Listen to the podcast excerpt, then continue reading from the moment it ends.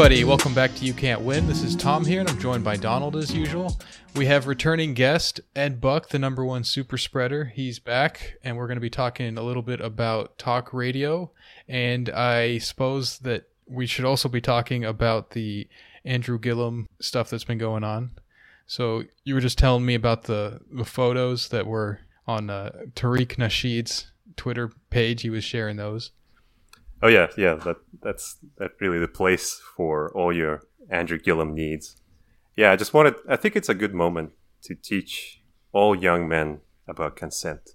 I think that's really the upshot of all this stuff is consent. How important consent is. Look it up, will you? Yeah, yeah. So I, I mean, to be honest, I don't know much about what's going on with that. I know that. So who who was Andrew Gillum? He was some kind of government guy. I, I really don't know who that was even, but he got caught up in some kind of gay sex meth thing or whatever and died. No, he didn't. Uh, yeah, he, he's al- he's alive. Sadly, uh, he was the gubernatorial candidate in Florida against DeSantis. I think is the governor, mm-hmm. and he was the Democrat and like very hyped. But I think the main thing he was known for is his like real strong support for uh, the anti uh, government protest in Venezuela. He was like huge on board with it. Okay. Uh, you know, he like there's photos of him with uh, Guaido or whatever, and yeah, it's just that was like his big thing. I think for me, at least, that's where I saw him. Mm.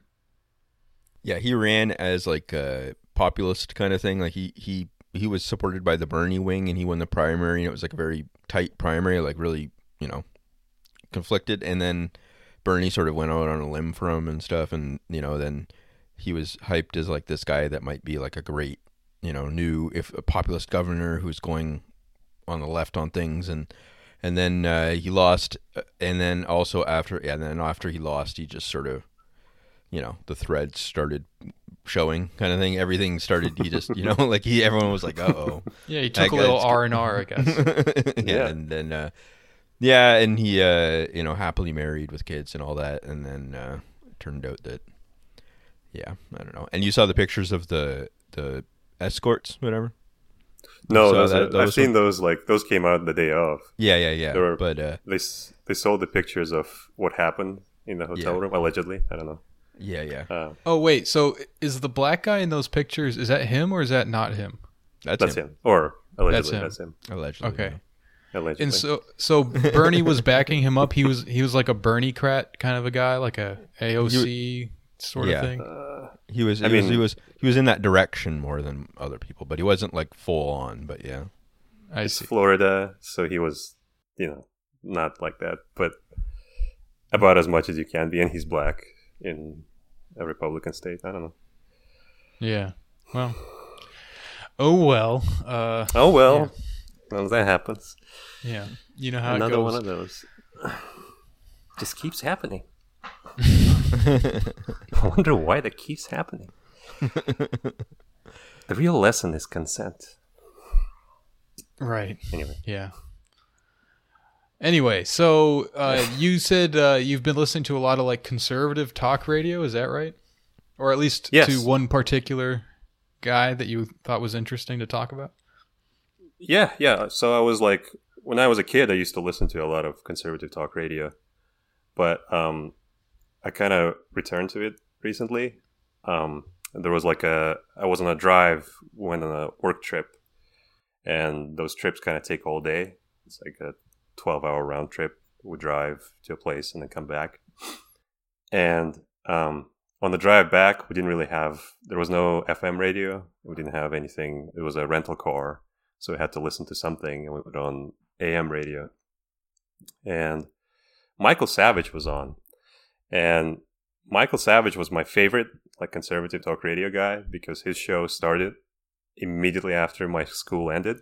So I would drive home, I would listen to Savage, and he was like, he is the best of that like crop of conservative talk radio guys because he has he's this like Jewish New York guy who lives in San Francisco, and he has this like it's a very different voice from like Rush. Rush has this booming kind of um, a huge voice, and Savage has a kind of a smaller presence. And uh, he is good because he like he's like the rebel of them all. He kind of hates them all. He hates like Hannity. He has like all these nicknames for Hannity, for Rush, for uh, Alex Jones, and for um, uh, um, Glenn. Or, uh, yeah, Glenn Beck. Like all of those guys. He just hmm he has like this acidic kind of personality. And uh, hearing him on the drive back, and this was like at night, at sundown, driving through like um, East Texas, and it was just like heavy um, static, and uh, there was like fading in of AM music, AM radio, like mariachi music, and it was like being in hell. And this like man, which I imagine like being in hell would be like this, and it was like this man just yelling about, I think it was Robert Mueller, being possibly gay, and it was just good. Like it was just uh, kind of all the memories came rushing back of the like the siege years of the Obama years, because he was one of the people that like went insane whenever Obama did anything. Yeah, just- Yeah. I remember listening to a clip of him talking about how the Holocaust wouldn't have happened if all the Jews in Europe had guns and stuff like that. And yeah, I- that I- kind of stuff is strong. Yeah, I I, uh, I I know what you mean. Like he he's a little bit more unhinged. Like he's almost kind of like Alex Jones level of energy. Uh, yeah, but, but he he's actually, more think- focused on like the you know like DC politics and that whole that whole beat. You know. Yeah, so he does this thing. I think he's a, like a ethno uh, botanist by training. Like he he went to Fiji and he did like research on on different strains of uh, like plants and how they were used in indigenous medicine. Like today, he could do like a decent racket doing that, like kind of being the indigenous medicine guy. And in the '90s, he was like a health nut and then post 90s he became this um yeah like he he kind of used that for some reason to transition into being really anti-government and really anti um like affirmative action equal protection that kind of thing. Mm-hmm. uh that's his kind of background but he is also all of the other things of like all the conservative things. But um the health nut stuff is always like constant. He's always like during the coronavirus stuff this is his like forte. He was born for this Yeah. because uh, he was uh, on the front lines of, of like, oh yeah, they're gonna release the virus. The Chinese are gonna release the virus. He wrote a novel called um, no, it's called The Countdown to Mecca, which you might be interested in. But it's basically the Chinese, I think, like down uh, a plane over the Caspian Sea and release like weaponized Ebola and infect the whole world, infect America with it. Uh, this was in 2015. He kind of released this. Wow. Uh, yeah, he's uh, a prophet of our time. yeah. But really. uh, but the thing that uh, he like really is really into the all the coronavirus updates from a while back because Trump wasn't really taking it seriously. A lot of other people weren't really taking it seriously, and he went like ballistic on it because you know like it's the selling out of all the you know Americans. You know we are being lied by the Chinese. You know Yeah, is, is he is he in on like the event 201 stuff? Are you familiar with that? no, I don't know what that is. So event 201 is a simulated event, right? Like I think Bill Gates, the Bill Gates Foundation and John Hopkins and probably some other people, maybe even the World Health Organization, they kind of ran this simulation to see Oh yeah, yeah, I've seen I've seen that. I've seen the. Is this was this like in the news recently? It may have been in the news. It's been in the uh the Reddit 4chan news. If you know oh, the real news. yeah, not the fake news. Yeah, uh, yeah. So it it basically people are saying like it perfectly predicts what's happening now. Like, it, of course, it's you know it's obvious that they planned this whole thing, and uh, I mean, it's slightly different, and you know it doesn't make any sense that they would like do this publicly and tell us about it, and then like have it happen months later and stuff. But yeah, I don't know. Yeah. That, that seems to be a big conspiracy nut thing right now. I think I saw this on Twitter. I think the New York Times reported on this recently. They like found the Reddit thread or whatever, which is a lot of like reportages. Like you go on Reddit, you find like the crazy guys, uh, and you follow up on that. Um, but yeah, I think the, they found it. They found the like simulation report, the PDF, and they Mhm. posted it on the Times website. Um, and yeah, like that's. I think the fl- the simulation, the one I saw was flu.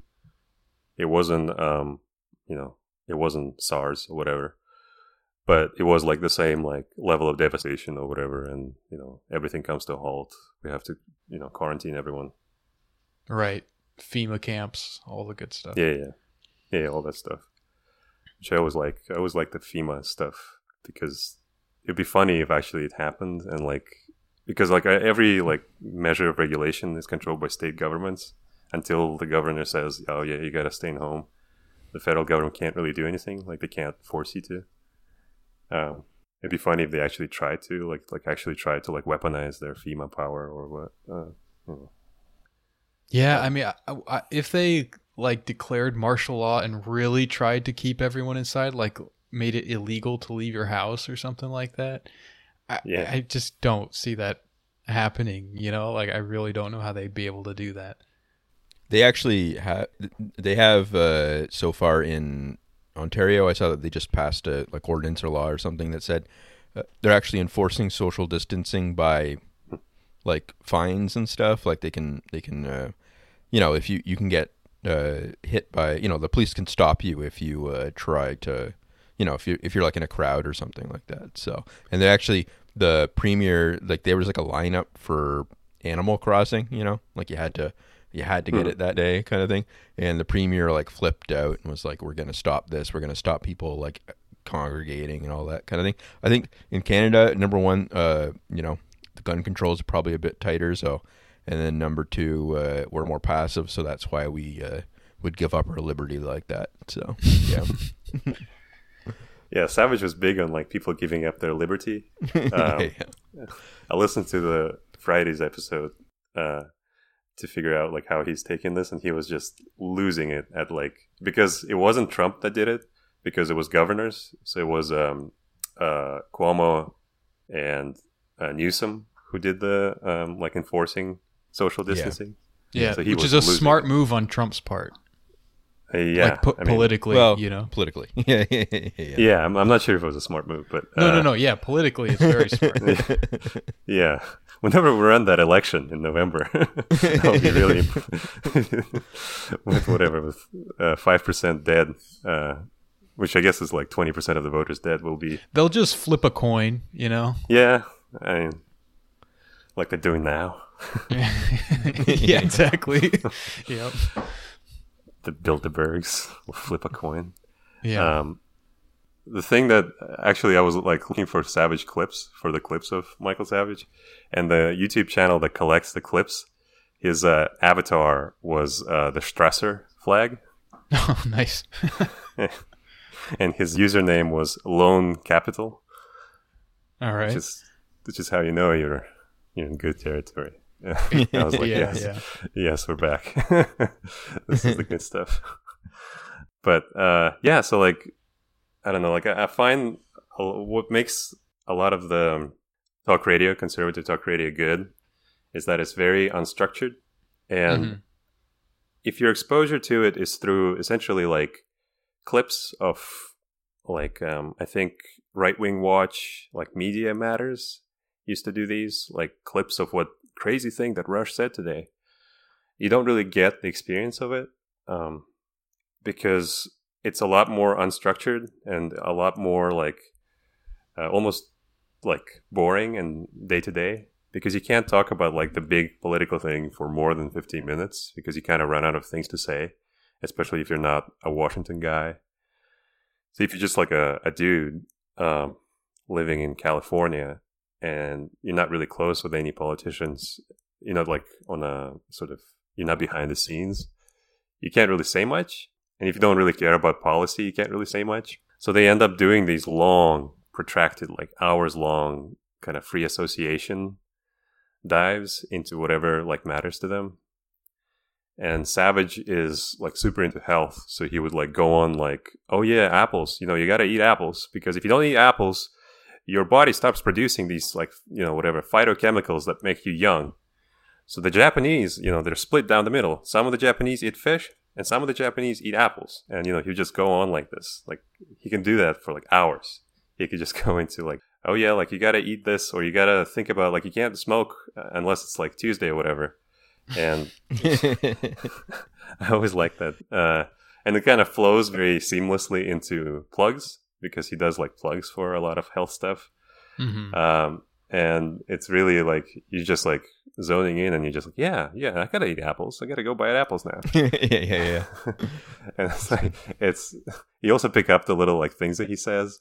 It's like um, whenever you don't have something to say on the topic, it kind of comes up like what he said, even if you don't agree with it.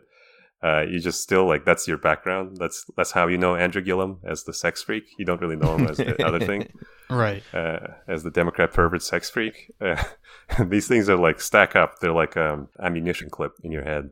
They just they can just come off very quickly. your experience of it doesn't really. It's not really the sort of Habermasian communication with the person, where like you come to it with preconceived like values, and then you just talk with the person, try to agree with them, try to find the like the points of agreement and consensus. It's more like it just kind of flows into you and fills you up. Mm-hmm. You're like a garbage can, and it fills you. And it just uh, the little things are the ones like the things that you don't really. It's not the big overarching like political points. It's the little like uh, audio quirks of conversation that sticks with you. Um, that's what I like. It. That's I like the little, the cute little things. Yeah, I remember when I used to listen to a lot of Opie and Anthony that Mhm. a lot of their like they all kind of had a very similar way of talking in uh, like especially when they were like uh, roasting each other and stuff like that, you Oh, know, yeah. like just like calling each other stupid, like the way they would say Oh, yeah, yeah. stupid kind Shut of up! just like Shut up! yeah, yeah, yeah. and uh, yeah, that that sort of like it, it. Yeah, I know what you mean. Like it kind of becomes like your background in a weird way because it's like three, four hours every Mhm. You know, that's a good chunk of the day of just this like very, this very specific kind of energy that you're like putting in your brain. You know what I mean? Um, there's a a podcast I have been on and off listening to recently called No Agenda Mhm. and it's Adam Curry, the old MTV VJ, No. a- and uh, John C. Dvorak, like the computer guy. the guy that invented the keyboard. Yeah, I think I'm pretty sure that's Oh. who it is. Okay. Um, so they are like, so Curry, I guess, was really rich for a while, Mhm. and so he has interesting stories about like how he bought a castle in Europe and had helicopters and you know all this kind of stuff. And uh, Dvorak is just like living out. I think he's in California and Curry's in Austin, Texas. Um, but they're like really into uh, this sort of like libertarian kind of mentality. Like they're not Oh, into yeah. like libertarian economics and politics exactly. Oh, they're just they're just like pedophilia. Well, you can keep, you can keep yeah, the maybe free market that- economics. I'll just have the good stuff, the Well, other it- good stuff. it's interesting though because they they talk about things like MMT sometimes, and they Oh, yeah? aren't hundred percent against it. They they kind of have this like really doofy boomery approach to everything, where they're kind of like they're too smart for everything. You know what I mean? Yeah. So they they don't they they like Trump, but they don't think he's very good at the same time. Like they'll criticize him, but then like anyone who criticizes Trump besides them, they'll kind of act like no no no no you don't get it. Like we're the Yeah. ones that have the actual criticism. So it's kind of interesting just to see what what they're saying about Corona. They are basically uh, on the side of it being like a hoax and it being Okay. overblown and stuff. I, I've actually noticed that with a lot of different podcasts. I basically listen to mainly like comedians podcasts and stuff, and they all are, you know, the they hoax. just yeah on the hoax train basically. Like, Nice. and I kind of understand that, you know, their profession is entertainment, and all of the venues are shut down, and it really hurts them personally on a financial level that this is happening. So, uh, if they don't actively, you know, they're just not saying it just to like get people to keep going to shows, there might be just like some part of them that is like wanting to believe that it's not true or something. You know what I mean? But uh, Wouldn't it be worse though? Wouldn't it be you mean? worse if it's not true? Like, wouldn't it be worse if, like, I don't know, liberals just invented coronavirus and they just like shut everything down? Like, wouldn't that be like a worse world for you as a comedian? They could, they could just like fuck with you whenever they want. I don't know. I I think they're just thinking about like people should just go out to the clubs and buy Oh, yeah. tickets. You know what I mean? I, I don't think Right. it. They're thinking in terms of like which conspiracy is true. You know. Okay. but I don't know. It's just interesting. I really haven't heard a lot besides like the kind of lefty politics of like people that we follow on Twitter and that whole circle. You Hmm. know, uh, I I really haven't seen a lot of people taking it super seriously in the podcasting and radio world. I was thinking that it'd be kind of strange though that if, uh, in retrospect, if people were listening to like say the AM conservative radio since like Obama and they started doing all these things because they were expecting FEMA camps and all this stuff, so they you know they started stockpiling all these goods and and uh, you know living out in a rural area that was self-sustained and all this kind of stuff, and then that was like the basis of like the new civilization because they were the ones that were actually prepared for everything and you know like their their views of like random right wing stuff didn't even like really matter at the end of the day because you know and then some democrat comes in and the democrats like oh you know handling things badly and the cities are just collapsing and stuff and these people are like yeah. We you know we stockpiled uh, military rations for years so we're we're good have fun cities like you know uh, you laughed at us before but now we're uh, we're on top now so yeah yeah, yeah. I was thinking in the shower this morning that, like, you know, Yeah. those sh- those shower thoughts. Uh, you know how like blue check marks and, and all these kind like we kind of see now very much so more than like in the past how just stupid and vapid all these people are that get publicity and get kind of highly visible. You know, we, we just sort of see through a lot of that stuff. I mean, I, I'm not Yeah. saying like we're the first people in the world to ever do that, but it's just so much more obvious now than it has been in the Speak past. for yourself. Speak for yourself. I'm a big fan of blue check marks. okay. I'm a big fan of um, the Vox guys, Matthew Yglesias. I'm a big fan of his. yeah, he's great. Uh, he's good. Yep, I just trust everything he says. A man with that face, you can't, can't not trust. I I have a f- I have like this weird sense that the uglier and dumber looking they are, like it kind of like proves how smart they are. Like it's like there's got to be a reason this a guy that looks like that is out talking to you, right? It must be because of his brain and not because of how he looks. Because like, why would you choose this person? Yeah, that's like it's like why would you ever talk to an ugly person? Like why would what would be the reason? what would be the reason? What would be the reason to put this guy on on TV? It must Right. be knowledge. It must be wisdom. Yeah, and then they But just talk thinking- really fast.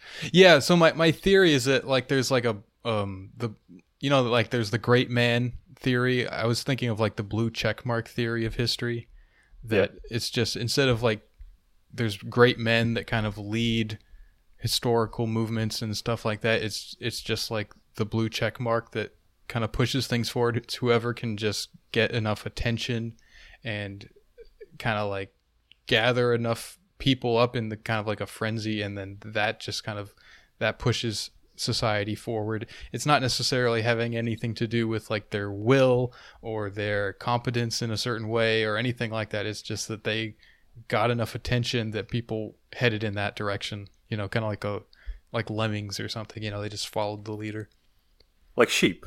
The sheep is the right analogy. yeah yeah the sheeple sheeple. theory That's right.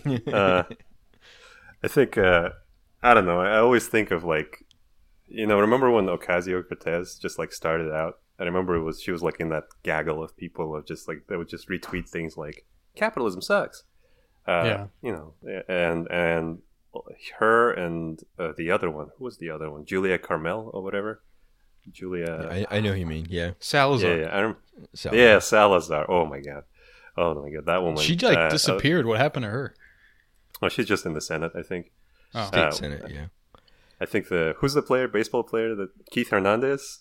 I think he, uh, he like I don't know, the strong Keith Hernandez wife lobby kept her down.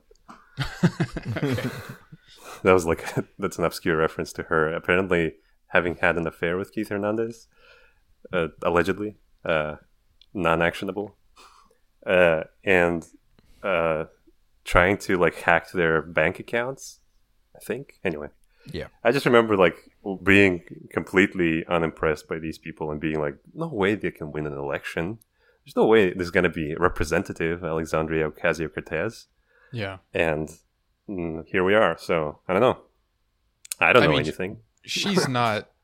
She's kind of popular in a national way, like with a certain segment of the population across the country. There's like you know that segment that likes her, but I don't think she's even especially popular in her own state or anything.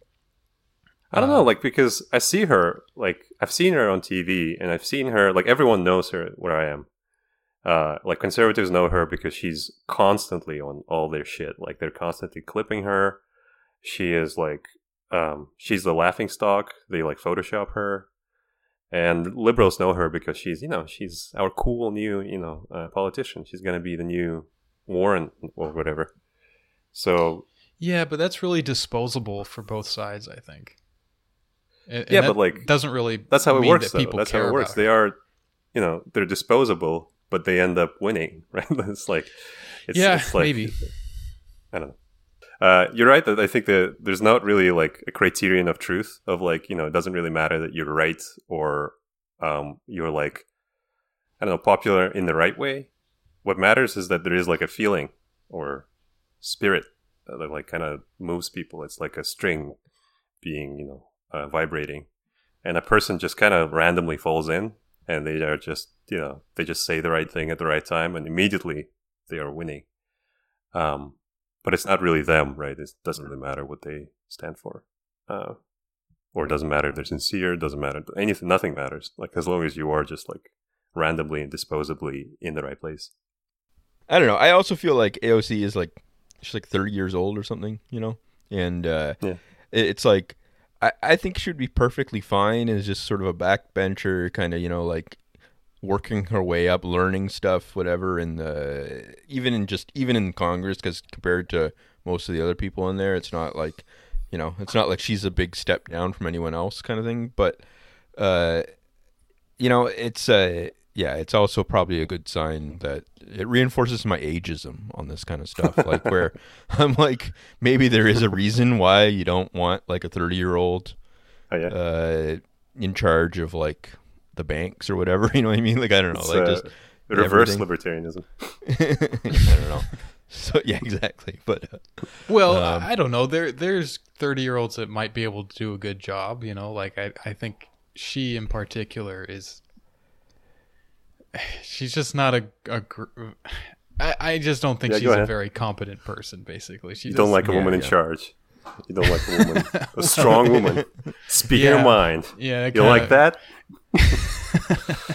no, no, I think yeah, I think she'd be fine for like helping out kind of thing. You know, like with everything else, like I think that she'd be fine as like 400 one of the other 435 people kind of thing in in uh, Congress or like uh, the House, but it's just uh, in a, like a rational side. It's just that like you know, in this in this particular thing, she's like going up against people who are like, you know, uh, Chuck Schumer or something. You know what I mean? Like just just total schlub kind of people. So uh, I don't know. I understand why she gets a bit more attention then because she just sounds Wouldn't more be- like young people. So Yeah. wouldn't be so so funny if she was the one selling off stock like after hearing about the, like, whatever the intelligence committee hearing yeah, yeah, yeah, that would be good. And she was the one like selling 5 million of, of her i don't know of her stock in in like all the uh, businesses and buying purell stock that would just be fantastic wouldn't that be a great day to be on Twitter? yeah. because that the honestly guys the would guys not surprise me to be honest. No, and it would be great. Like it would be like it's like when Warren like accepted super PAC money. It's just like, yeah, that's exactly what everyone knew, and it happened. yeah, yeah. and but it would be that you know times like make it a thermonuclear like charge. Sure. I mean, I, I I would I would like nothing more. Like I would just love that. yeah.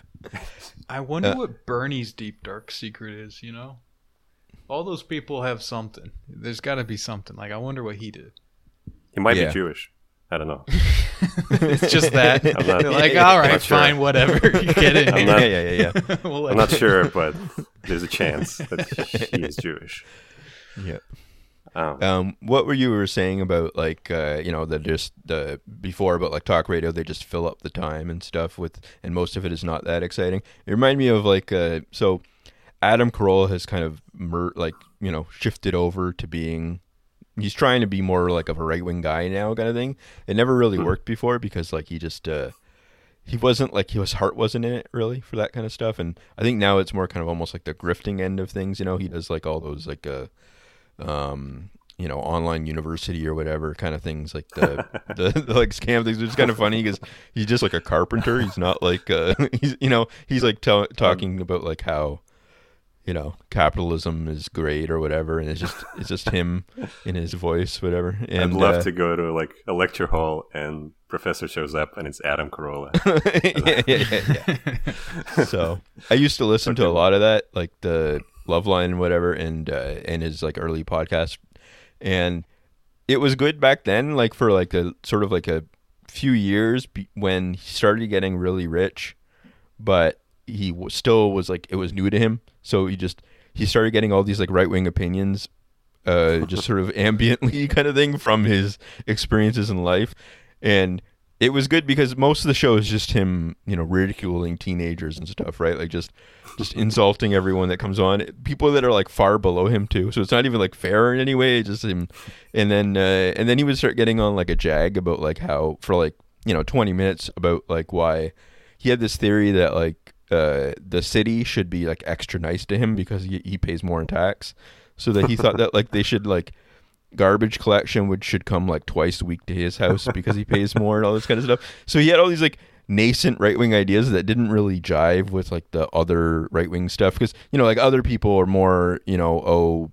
I hate like Islam or Mexican immigrants and stuff like that. He would kind of zero in on like a sub like not really you know it wouldn't be like you know I hate Islam or something like that or like I hate Mexicans. He would just talk about like Mexican like ranchero music. And so he went like on and on about like ranchero music for like about like how it's the worst music ever invented and all this kind of stuff. So it was all kind of like adjacent to right wing thought but it wasn't like actually right wing it was just kind of this you know it was just this weird kind of floating thing about like how I don't know it just and uh, yeah, and then so it kind of informed the conversations he had because he had all these like weird prejudices about all these different things, like uh, you know, like a lot of it was misogynistic, but like in a very like funny way. Like he had, I always like one of the best bits that he always had was uh, uh, whenever a, a young woman would call. Uh, or like you know, uh, like he, you know, we get into this mode where he just decided that the young women calling didn't know anything about history,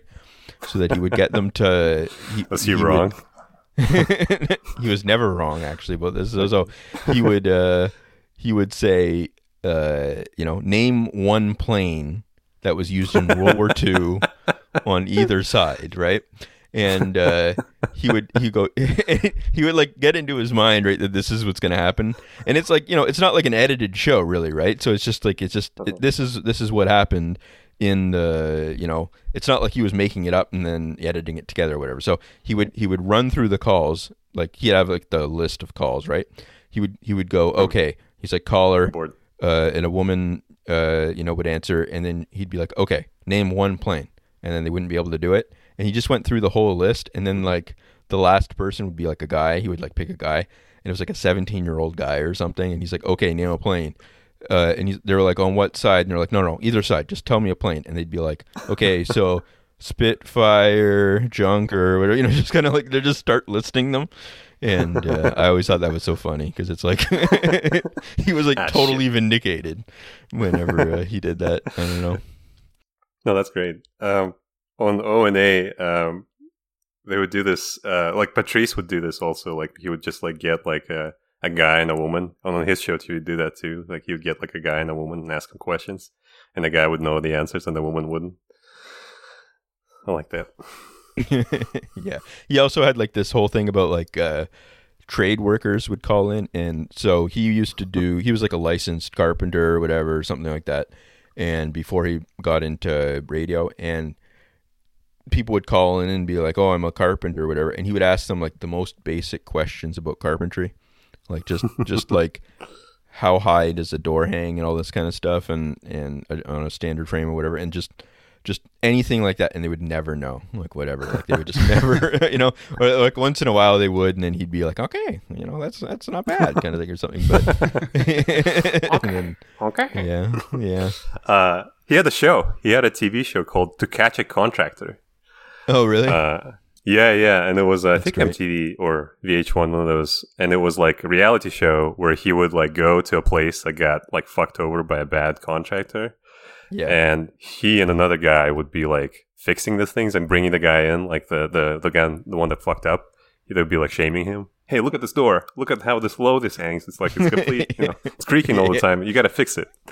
yeah yeah yeah that's good if that's the kind of thing he's doing like that's it's almost like you want to find the place in society that you can place a guy with that so that he's not like doing his like hateful stuff but like the hateful stuff is directed towards like door frames or something right like you don't want them like Yeah. you don't want that guy going off on like FEMA camps or something. You want him like uh, making fun of uh, you know people not knowing what a rifle that was used in Vietnam was or something like that kind of thing. So yeah, Yeah, look at you know Gavin McInnes or Anthony Cumia. As soon as you start complaining about their comedy and whatever they're doing, you kind of leave them with nothing but politics, and then they just kind of go all in on that and go way off the deep end.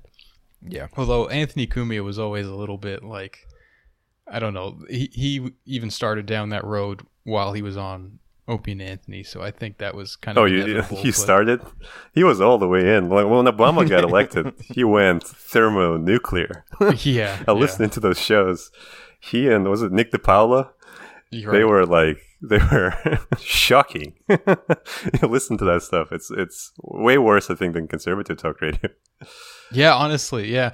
I've been watching some old uh, tough crowds shows, and that Oh, yeah? was on in like 2003 and 2004. Oh yeah, And it's really interesting just to see the way people were talking about things back then. You know, it's just uh, about gay people. Is that is that a Um, thing? That comes up sometimes, but Oh, what's okay. really interesting is a lot of the same sort of culture war topics come up. Like, um, there was there was one time when Patrice went down to an Iraq War protest, and he was just like Oh, interviewing random protesters, and there was a girl who was protesting for sex workers. Uh, something Oh, or other. So- something about sex workers, and I was like, "Wow, that seems like such a 2020, 2019 Twitter thing," but Mhm. there it was in 2003 on the street in the wild.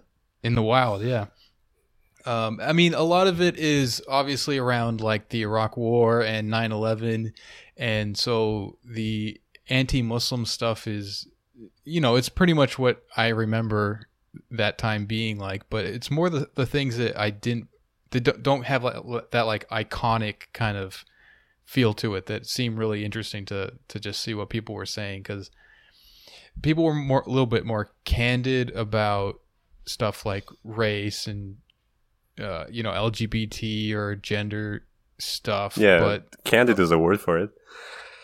well, well, I mean, it's not. It's really not that different from how people talk about it on like podcasts and stuff. It's just not how you would talk about it on Comedy Central today.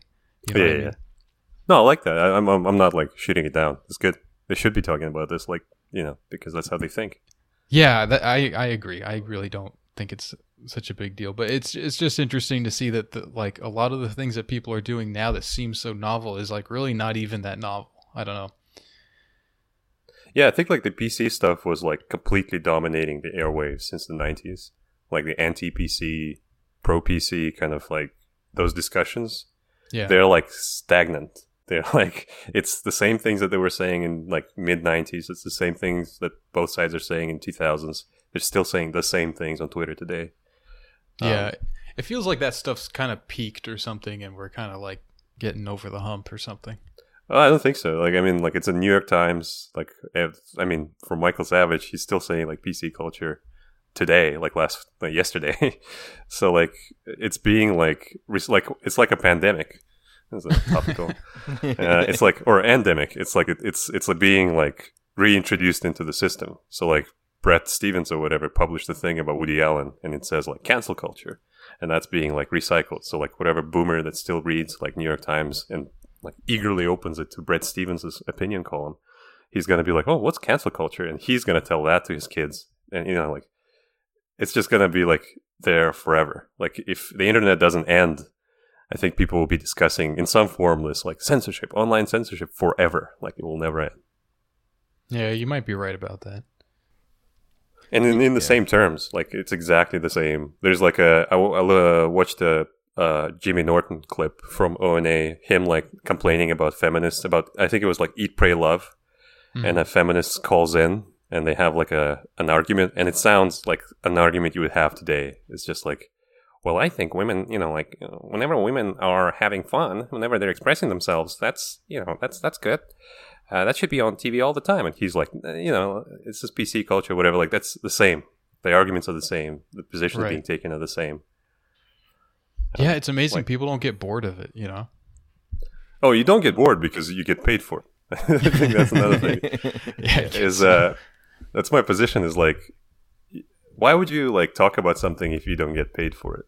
Like, if you, it's it's I've kind of like I lost a lot of interest I used to have because I'm like, unless you can make a grift out of it, unless you're able to kind of get paid for it, it's like a mental illness. It's like a monomania.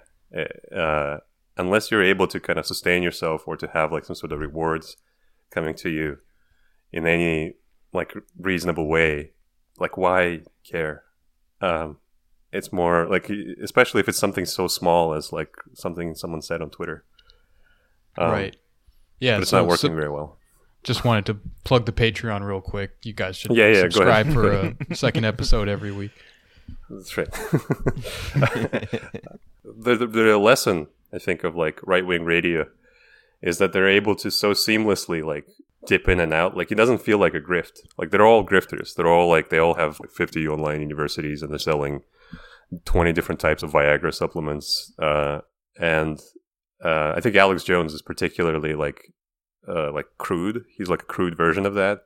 But yeah. all of them are like open grifters. Like they're just making money, and it's it's not like a joke to them. They've just figured out ways to do that, and that's why they keep talking. They keep saying the same thing over and over. It's not. It's kind of stupid. Like it's a stupid thing to say. Like, oh yeah, you get paid for it, so you, you're saying it. But that is like the relationship. Yeah, I, I guess that's right. I just realized. I wonder what is going to happen to Jordan Peterson over in Russia with all this corona stuff going around. You don't think he's dead? You don't think he's been dead for like Oh, know. like Osama bin Laden style, like yeah, yeah, like burial at sea. uh, maybe I, I haven't really thought about much. it to be honest. He was yeah, about to exactly. break the news on coronavirus and yeah, Jeffrey he, Epstein. He had some Jungian insight into yeah, right. like the the coronavirus is the big Epstein cover up. That that's an idea I had that the guy, the people I love on Twitter. This is a thing that I have now. Like, uh, are the people who are like quirky conspiracy theory guys, mm-hmm. and it was like Epstein, all like you know, all hands on deck Epstein for four months, and all of that's gone. I guess no one cares about Little St. James anymore, and they just like they just tweet about coronavirus now. It's just like they were like so certain that this is the key this is right. the this is the thing that unlocks it. Finally, we, we are so close to the global pedophile conspiracy. And, yeah, I, oh, I had really mixed feelings about that because on the one hand, I was like kind of happy that uh, all right, so this is you know becoming a acceptable topic of conversation. You know, this is something that people are like allowed to talk about now in the open and not be considered crazy. And then it quickly kind of spun itself into like the meme territory where it's just like okay people are now way too into this to the point where they're just gonna kind of burn out on it. And you say it lasted four months. It felt to me more like one month. No it was a long time. That's the thing is that like we're like i mean our lives are swimming down the drain but like it was uh everywhere for one for months. It was like on fox news every day they would talk about it. anyway. Yeah i mean i guess time is shrinking right now so. Yeah, yeah. Like, all right. So, uh, should we get to the questions. Does that sound good, Sure. you guys? Yeah, Yep. Okay. All right. Um. Oh, this will be a good one for you, Mr. Ed Buck. Uh, what are some of your favorite movies? Uh, I had to do this like because at at work they were like, "Well, we're all closed in now, so let's all solicit our top two, uh, and we'll put it in a Google Doc." Um, and I had like had like an autistic moment where I was like, "Oh, hold on, this has to be me," and then I just kind of figured out, "Oh no, this this is stupid." And I went to my like I have a logging. It's not Letterboxd. It's the one that was before Letterboxd. It's called Criticker and I just picked the two off the top. Um, Mhm. uh, because I was like, oh, hold on, this might be too dark, and this might be too, you know. Uh, I don't really have like a, a top movie. I kind of lost interest in um, like criticism.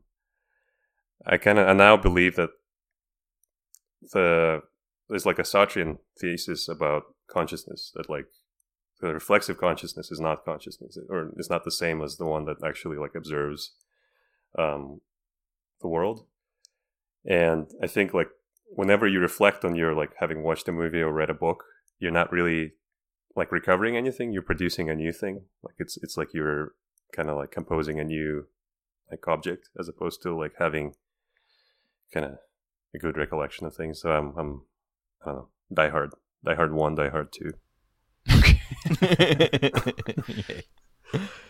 um What about you, Donald? Do you have a favorite movie? yeah. So uh, to be honest, it's it's probably something like a David Lean movie or something like um, Lawrence of Arabia or something. Like I of, of, of like being honest about it. Like I think that would be it would probably be like something like that or like really? Doctor Zhivago Lawrence or of something. Arabia. Honestly, orientalism Yeah. Yeah.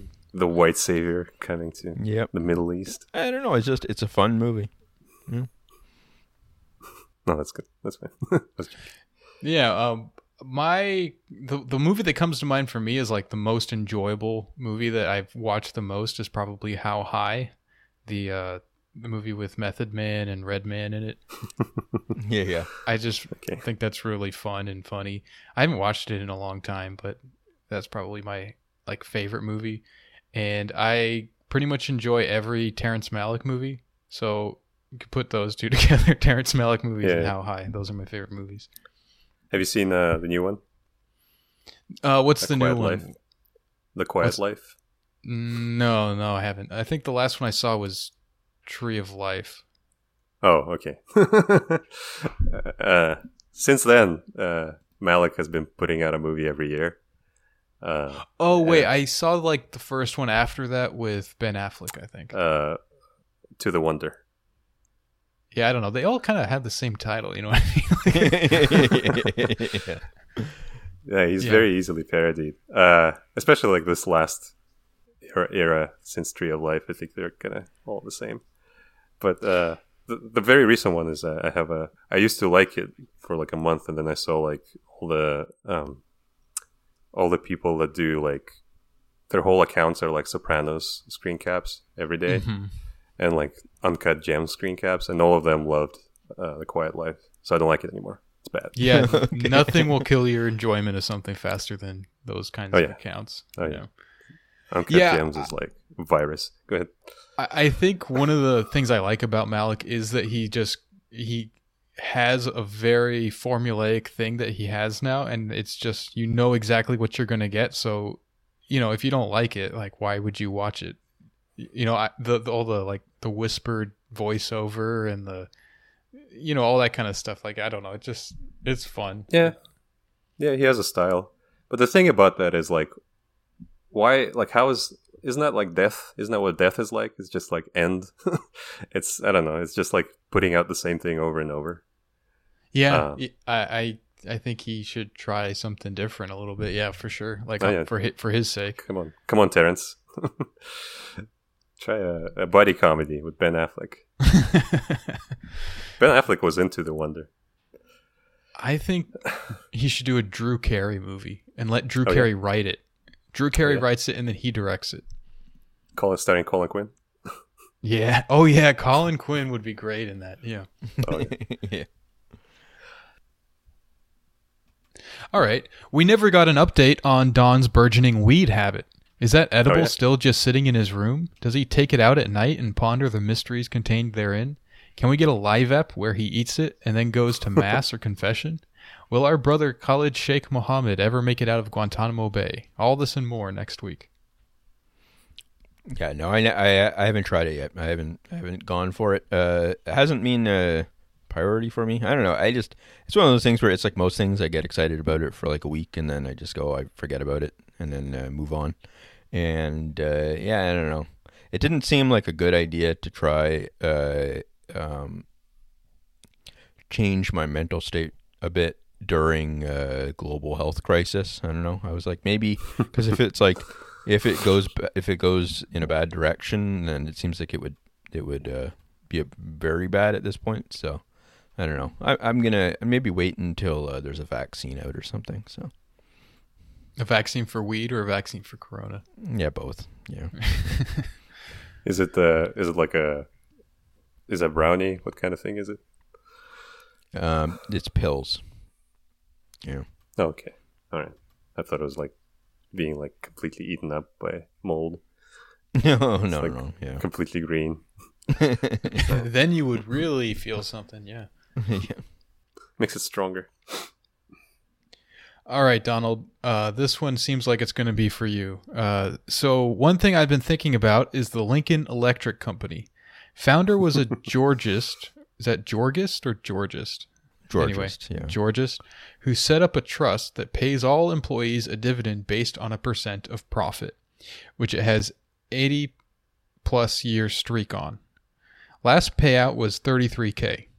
Considering profit as stolen wages, is making the setup mandatory a leftist or Marxist or whatever option for a reformist or an entrepreneur that has an idea but is skeptical of starting a co op, i.e., has a clear vision and doesn't want to concede power? Basically, thinking of a biz that requires additional labor so I don't have to work seven days a week, but don't know enough people to run a co op.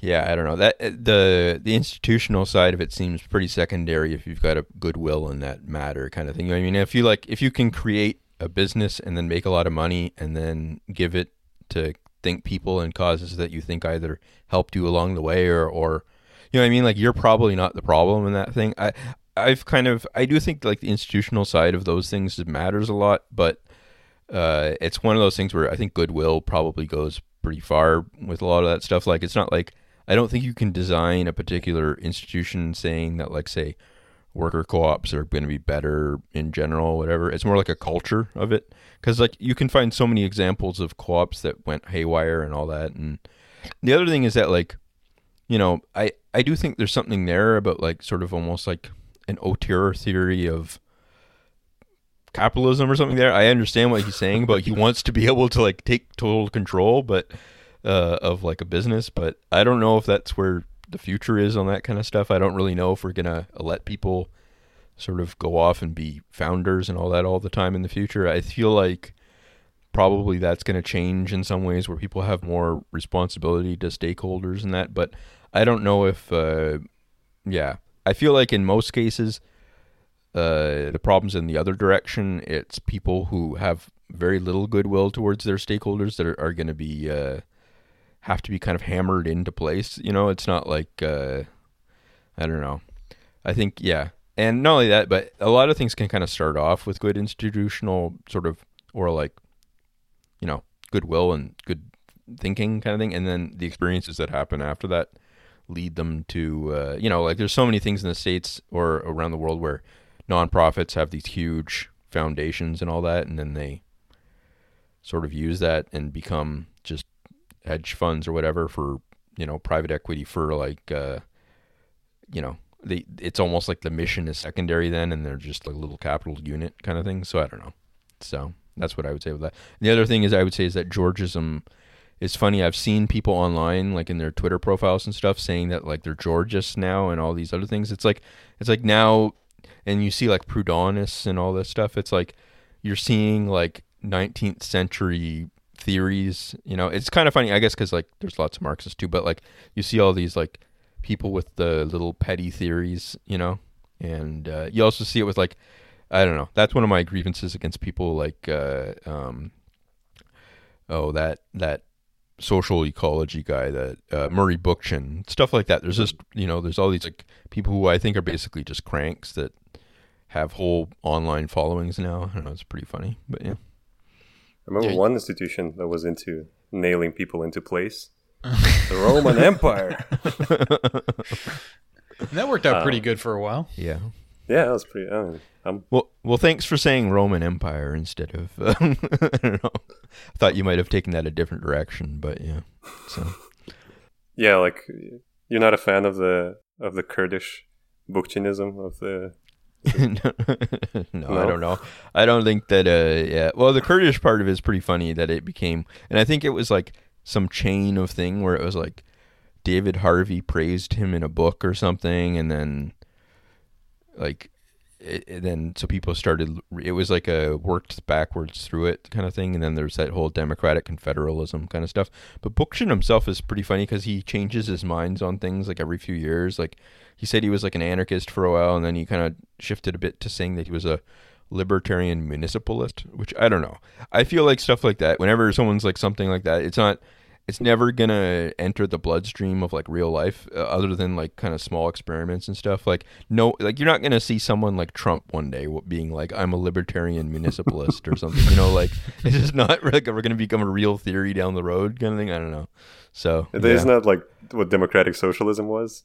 It's just like a pet idea of Michael Harrington or whatever. Well, I I mean, democratic socialism. I mean, yeah, in the way that they, at least that like was like a real like social democracy and all that. Like I don't know, like it was like a real thing in Europe and whatever kind of thing. You know, at least. I mean, isn't that what Well, it was a- democratic socialism basically is? At least in the America, like that's what Bernie is about, right? And Yeah. that's kind of the guy oh, carrying completely that flag. different. Go to I don't dsa.org and figure out. yeah, it's actually yeah, it's actually dsausa.org, which I always Oh, yeah, uh, that's I remember because uh, the Democratic Socialists of America USA, which is you know you can't double up America. it's already bad enough you have it in there once. Like you know what I mean? Like I don't know. It's like ATM machine or whatever. yeah. I feel like all those little boutique ideologies are kind of like you know the the whole seventy two genders type thing. They're kind of like all those little genders. You know, they're they kind of work together as like this horde of this is leftist thought. You know, they all they all kind of occupy a, a place in that ecosystem and they work as a collective, but not it, it's not like anyone's really going to take it seriously if you have like that one particular concept or whatever. I think Yeah. it's like uh, the Wikipedia effect. Yeah, yeah, Like- yeah. Mm-hmm. A lot of these things exist because there's a Wikipedia page about them. Like that's the only reason, and the only reason there is a Wikipedia page is because there's a list called "List of all ideologies" or all socialist ideologies, and then Yeah. there's like you know democratic muni- muni- municipalism. Anyway. Yeah, libertarian municipalism, but like uh, the, the I think that's 100% true for democratic socialism too because uh, now online everyone says to themselves like I mean like you just see constantly people saying you know social democracy and democratic socialism mean different things and it's like a you know they constantly hammer that being like no no no social democrat means you keep capitalism but make it more fair and democratic socialist means you get rid of capitalism but it's like more democratic and stuff. I think that's funny because it, that's totally an American English thing. It doesn't make sense in any other country. Like if you're in France, uh, you know, the Socialist Party is social democratic and democratic socialist. Like, you know, if you, you, you can't be a member of the Socialist Party in France and then say, yeah, we're not socialist. We don't consider ourselves socialist. Like it doesn't, it doesn't make sense at like a basic logical level. Like it's not like, or like say, you know, the Social Democrats in Germany, uh, they're called the Social Democrats. They consider themselves socialist. It's like it doesn't. It, it's completely a Wikipedia list thing where someone looks it up and then says, you know, uh, you know that distinction doesn't exist, you know, anywhere else. Especially because the thing with the infusion of all these new people in the Bernie crat kind of stuff is that those people that were like making those distinctions are totally swamped now by like Facebook memes that are like FDR was a socialist. Do you oppose him? You know what I mean? Like the Yeah. the people that are like ideologues are probably like two percent of the movement now, and then all the people who are like libraries are socialist. Those people are the most, you know, those people outnumber the Democrat DSA people like you know, a hundred to one or something, right? So yeah, Yeah, like the thing that like annoys me and has been annoying me for a long time is the nuts bowl thing, like this this stuff. yeah, yeah, and it's it's been like eating at me forever but it's it's uh insane because someone found it. It's a wikipedia page. I'm pretty sure. That's that's exactly how it works is that if someone google what's the worst thing that could happen? Like what's the worst ideology? And then we're Yeah. like oh okay this is it. And everyone who i don't like every like nick mullen is an asshole. Like it's, it's just like yeah, yeah, yeah. they found this thing. But like the thing that annoys me about this, and by the way, rest in peace, Eduard Limonov, is that it's become this. like I was reading Limonov like uh, the other day, oh, like just now actually, I was kind of revisiting some stuff, and I was like, his novels are like about how he like had a lot of sex in New York City when he was an immigrant.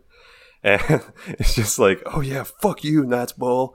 Yeah, you know, Yeah, yeah, die, Natsbols come. It's just like on on the day of his death, there were like all these Americans uh, and that's part one. Part two is that like there's always like the people that know, people in the know.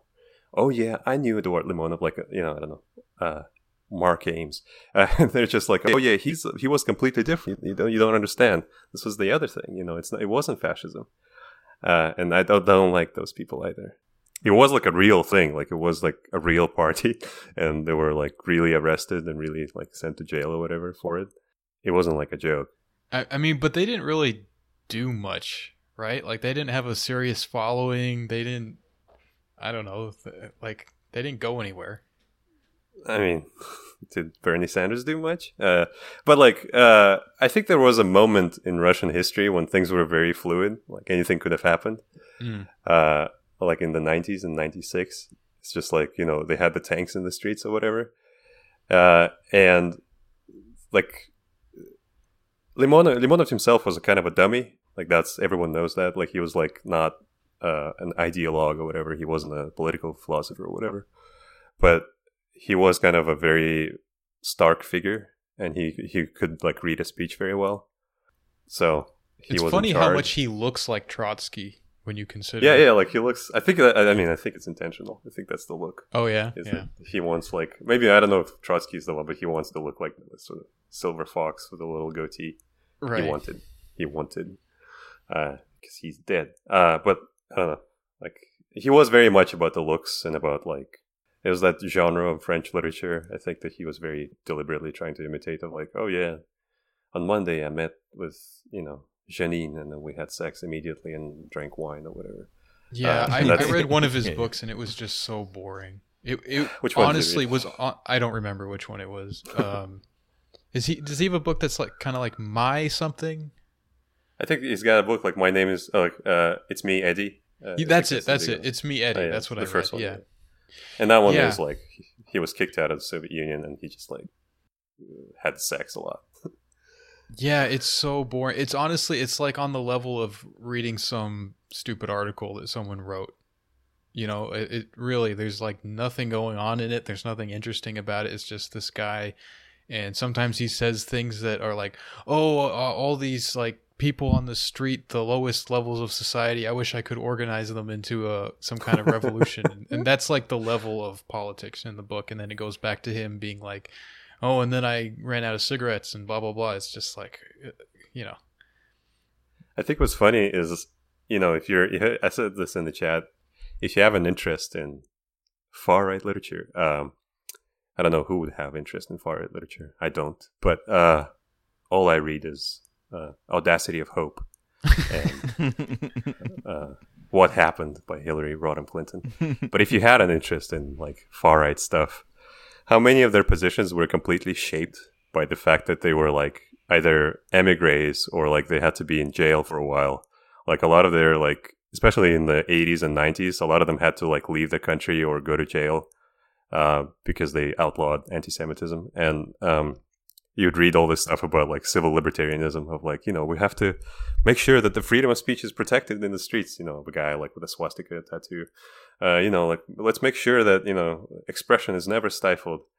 And another thing that they were into all the time until like essentially like four years ago was uh, uh, EU. They were really into the EU, and they were really into the eurozone because it was a way to create like a pan-European uh, unity. Mhm. And one reason why they were for that is because it would allow them to emigrate back and forth, so they would be able to go on the grift circuit of like of doing like a lecture in Hungary, uh, Hungary, and then go to Romania or whatever, and then you know like because otherwise it's very hard because they were all criminals. But what's uh, another thing? Another funny thing is that like at the time because they were so pro EU, I think uh, uh, Jean Marie Le Pen, the one that was Le Pen before the current one, Mhm. I guess the, the two current ones. Uh, he used to blast like "Ode to Joy" uh, because it was like this hymn of collective European being. So they were like uh, the Beethoven, the Sixth Symphony, "Ode to Joy," and then and it's the hymn of the EU. It's the uh, anthem. And then Macron, when he beat when he beat uh, Marine Le Pen, he blasted "Ode to Joy" like at his at his victory rally, and it was just like, oh, okay. There's a great line in uh, Gravity's Rainbow that, uh, you know, something along the lines of like, "What's Beethoven good for? All it makes you want to do is invade Poland." Something like that. That's good. It's not Wagner, it's Beethoven. That's the sort of, I don't know, it's the pro European kind of weird thing. yeah, I think in the book it was Rossini, kind of representing the, uh, he, what does he call it? The, um, the preterite, the like the the oppressed, you know, the masses, and then Beethoven represents the elect, the the oppressors, and all that. Yeah. Um, okay, I think this will be a good one for you. What do you think of accelerationism, Nick Land, and Deleuze? Uh, I mean, I don't know. I think that, again, like there is a grift. There's a grift of people on on Twitter that are like Deleuzians that are like serious. Uh, I don't know. I don't want to start any podcast beef, but uh, I think it's the Other Life. I think starring uh, with uh, Justin Murphy. Oh, and he has yeah. a book. He has a book called Base Deleuze coming out. Yeah. Uh, uh, I don't know. I, I don't really have like a strong opinion on, on that stuff. I used to like a lot of Nick Land, uh, kind of adjacent uh, philosophy. Um, I don't think it's like. I think the hangout around it is sort of cultish. Like they're cultists, and their sort of their approach. Like accelerationism is like a weird cult for people. Um, Mhm. it's not looking very good for accelerationism, like considering how what's happening right now. But I don't know. Maybe maybe the world will accelerate more. It just seems like one of these things of like, especially when it comes as to things that actually apply to the world, is that it's always like no matter what happens, it's always accelerationism. right. It's the way I think like a lot of Marxists are also like no matter what happens to the economy, it's actually proving the point. yeah, yeah. Uh, the uh, mechanical Turk thing, right? Yeah, Wa- or like Walter the Benjamin. Yeah, yeah, or like the um the Michael Roberts type of like people, the- the ones that go like whenever the debt goes up or whenever the debt goes down, both of these things can prove that Marx was right. Yeah. Uh, uh, because you know Marx is always right. You start from that. So like, it always seems to me like, oh yeah, like things are getting worse always, and things are getting like accelerating. You know, we're more patchwork than we ever are. What's And- funny about that stuff is like the Marx is always right people, they're trying to, they have some kind of secondary goal, or they have a primary goal, and that's a, proving Marx right is the secondary goal. The primary goal is like, well, and therefore this politics is the correct move. With the accelerationists, I never see like anything like it's just really about proving themselves correct. Like it's just important that hey, I'm the smart guy in- the situation. Know, buy my book, listen to me, blah blah blah, and that's that's the end of it. So I don't know if that's better or worse, but that that seems to be the case. Well, the left half of it, I think the like the Nick uh, Srnicek, I don't know how to pronounce it. It's a uh, Croatian name, I think. Uh, they are like they were all in for um, Corbyn, like or their version of whatever the social Right. democracy revival, Yeah, and like Mark Fisher was like all in for like uh, sort of electoral politics. Like they, they didn't they weren't really the they're not really the sort of sit in a room post uh, pictures from System Shock 2 all day uh, types. yeah, But then, you know, like they would get united with people like uh, who are just like sincere, like left wingers, like people who are like who were in the Labor Party all their life, uh, and they would be like, "Yeah, like, have you read Nick Land? This is obviously true." Like, it's it just seems to me like they all have. Whenever electoral politics happens, everyone has the same like set of like facts, more or less, Mhm. but they all come to these wild conclusions. Like, oh no, no, no, this this is really what's happening. Like people who are supporting Bernie Sanders and they're like Marxists, uh, and people who are just like a nurse, like in, in I don't know rural Ohio or whatever, they're not like they- they came to the same like they read the same things and they came to wildly different conclusions. It's just odd to me. It just took you like a degree and like twenty five thousand books to come to like to go and vote for a politician. I don't know. It just seems like yeah. it just seems like you know like especially for like Nick Land like supporting Trump or whatever. It just seems so like a guy could just be a trucker or whatever and he'd just be a Trump voter. But you Right. tortured yourself in 50 different ways to arrive at this like oh yeah I'm, I'm triggering the libs but also I'm advancing the patchworkification of the world. Uh, You got any takes on this, Donald? Um, yeah, I don't know. Like, uh, I've only read a little bit of Deleuze, like, and uh, a little things around him, like that. Uh, the Nick Land stuff, I could never, I could never like, uh, um, dive into. Like, I just, it just seemed like total strange to me, kind of thing. I don't know. I only, the only thing I ever remembered about him was the uh, the Rhizome comment someone made that was, uh, Nick Land, isn't that what we did to the Indians? So, and uh, I thought that was good. And then uh, the yeah, Deleuze. I don't know. It's like one of those things where it's strange because it's all about like generating concepts and like sort of like a constant flow forward of stuff, kind of thing. Like, so it's odd that it gets kind of frozen online into these, you know, I don't know, like uh, systems that people then use to, you know, feel like they're at the front of something kind of thing. I don't know. Like it's like a it's a it's strange that yeah. It seems like it seems almost like the benefit of that kind of philosophy of like just constant generation and forward movement and stuff is that it would be that you can just not deal with that kind of thing. You could just kind of do your own thing and uh you know, I don't know, not get stuck in these weird online ghettos kind of thing. I don't know. So, yeah. Yeah, there was a, a one moment in time when I thought that whole thing was going somewhere when there was like a debate between the vitalists and the anti-vitalists and stuff and then that didn't really do much. And at this point I I kind of feel similarly to both of you guys and I I, I like when th- these people in those circles just kind of indulge in it for what it is. Like I like uh, Reza Negarestani.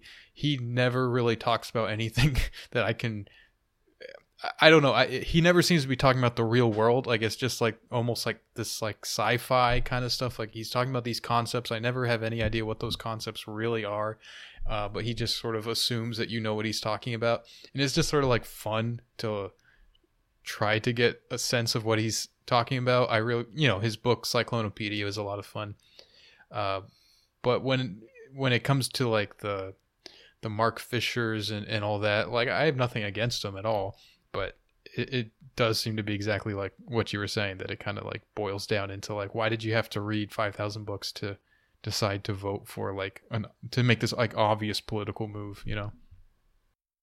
Yeah, and like related to that is that I think there's a thing in sports. If you're a sports fan, um, you both are. I know, like watch baseball, and if you support a team that's not very strong, you like when the big game is coming up, you know you're probably going to lose, but you Yeah. kind of you kind of psych yourself up into thinking, oh, I'm going to win still. You know, like you know, it's it's going to still be you know it's going to be one of those one in a thousand events that the team wins and goes to playoffs or whatever. That's a rookie Uh, move though. You got to you can't do that like as a Mariners fan. That's you can't do that. but like I think like elections are like that. Is that like no matter who you're supporting, like to really actually care about it in the way that like Twitter makes you care, you have to kind of go into like psychosis mode. Like you have to like just have like completely unreasonable beliefs about like what's going to happen, how it's going to happen, yeah. and it kind of draws people in. It's like a uh, I don't know, like a, one of those gyres in the sea where it just like draws everyone to the center, and it's impossible to resist almost. Um, I think like the Bernie campaign and the Sanders campaign, like the uh, Corbyn campaign, were like this. They were like just completely attracted into them. People that were wildly, wildly different. That had these insane ideas about the world, but still, you know, you're just voting for a politician. You know.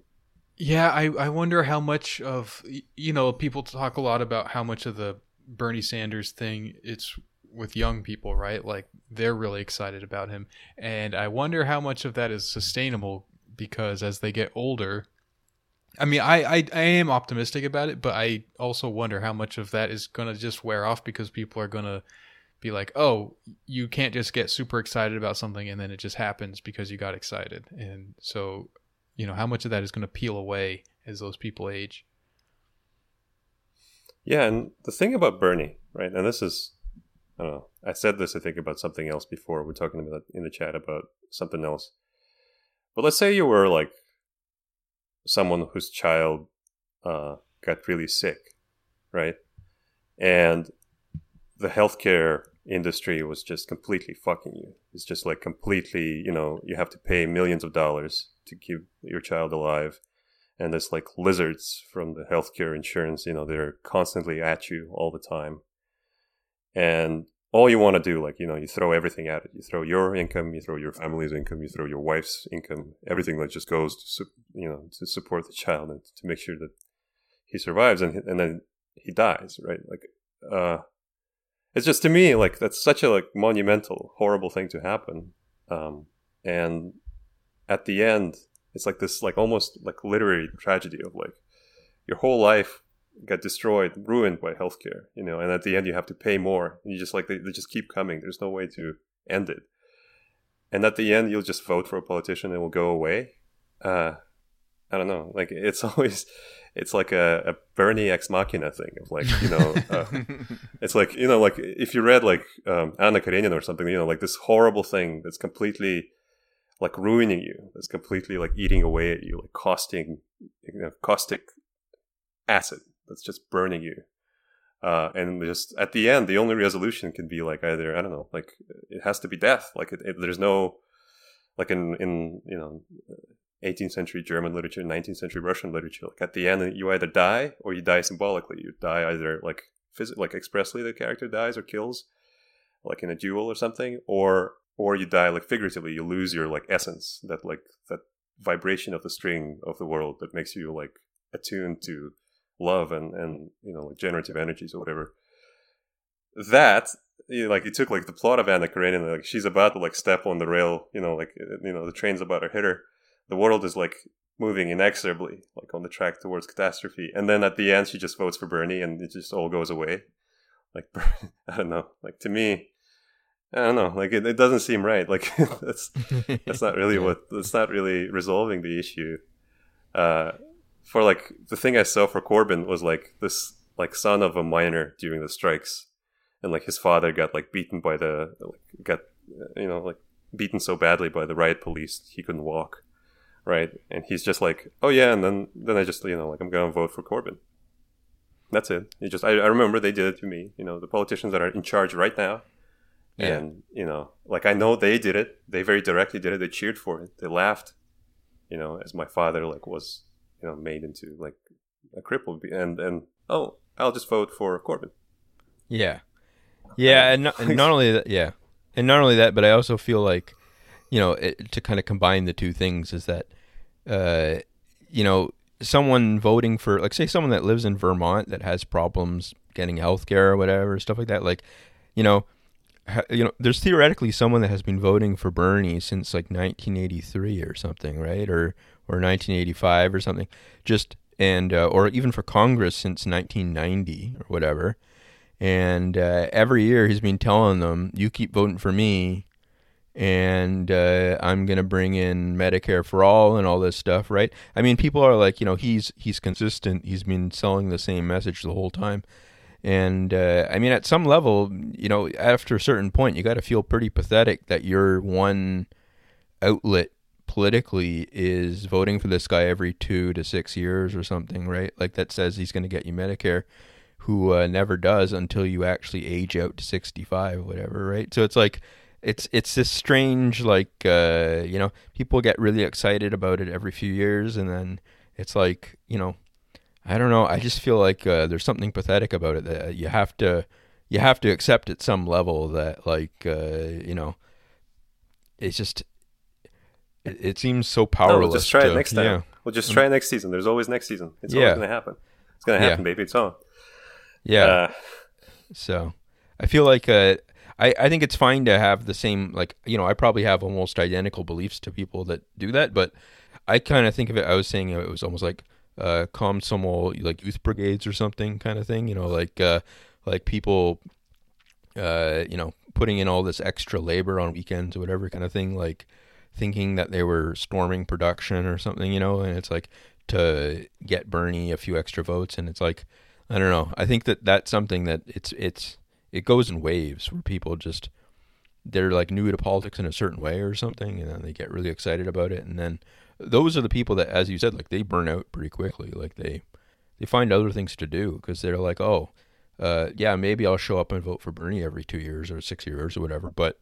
Uh, beyond that, they're like, I've already gotten proof in my life that this is not helping me in the way that I thought it would, or something. So, yeah, I don't know.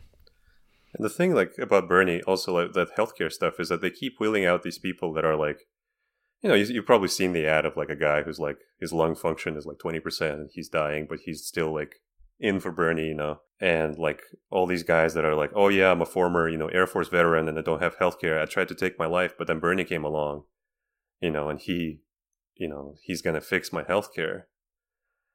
And you think like, okay, I guess didn't work out for you. Sorry. Yeah. Yeah. It's like again, like if you're an American, right? I don't know, like you know they have like names. You know, these people have names. Like Joe Biden has a name and he has an address and he's gonna be in public at some point. Oh, me They now. but- bleed just like us, people. I'm not recommending anything, I don't they know. also bleed. Yeah, but like you know, your child died and the insurance is trying to like bleed you out for three million dollars. I don't know. I feel like I would have something else other than just to vote. Or like I, I just Yeah. have like you know it's We got a lot of guns in this country, and there's about to be a lot of desperate people. You know what I'm saying? I know, like it's just like, oh, I guess it didn't work out for vote for Bernie. I guess I'll just go back to my life to tomorrow. Uh, I don't know. Yeah. It's like the injury remains there. Like even if Bernie got elected, it wouldn't fix it. Your child's dead, right? Like it's not you're dead. You know, you lost your lungs. You know, like I don't know. Like it's just to me. Okay, I voted and he got elected, and he didn't do anything because you know he couldn't because the healthcare industry said no. Uh, I don't know. Like to me, it's just like, okay, well, better luck next time. Join DSA.org or DSAUSA.org yeah, yeah. forward slash join. yeah. Yep. Uh, that's Good just times. infuriating. Well, uh, that's that's why we call the podcast "You Can't Win." You know, that's that's what it is. But you can win if you have a gun, okay. So and you can be a winner. yeah. All right. Well, I think the FBI is going to shut us down if we continue down this path any further. So uh, let's wrap it up here. Thanks for coming on again, Ed Buck. And no problem. All right, thanks. Thanks for having me. Yep. Thanks for listening, guys. Uh, you can join the Patreon, as I mentioned earlier. You get a second episode every week. And uh, thanks for listening. We'll catch you next week. Thanks. Ed.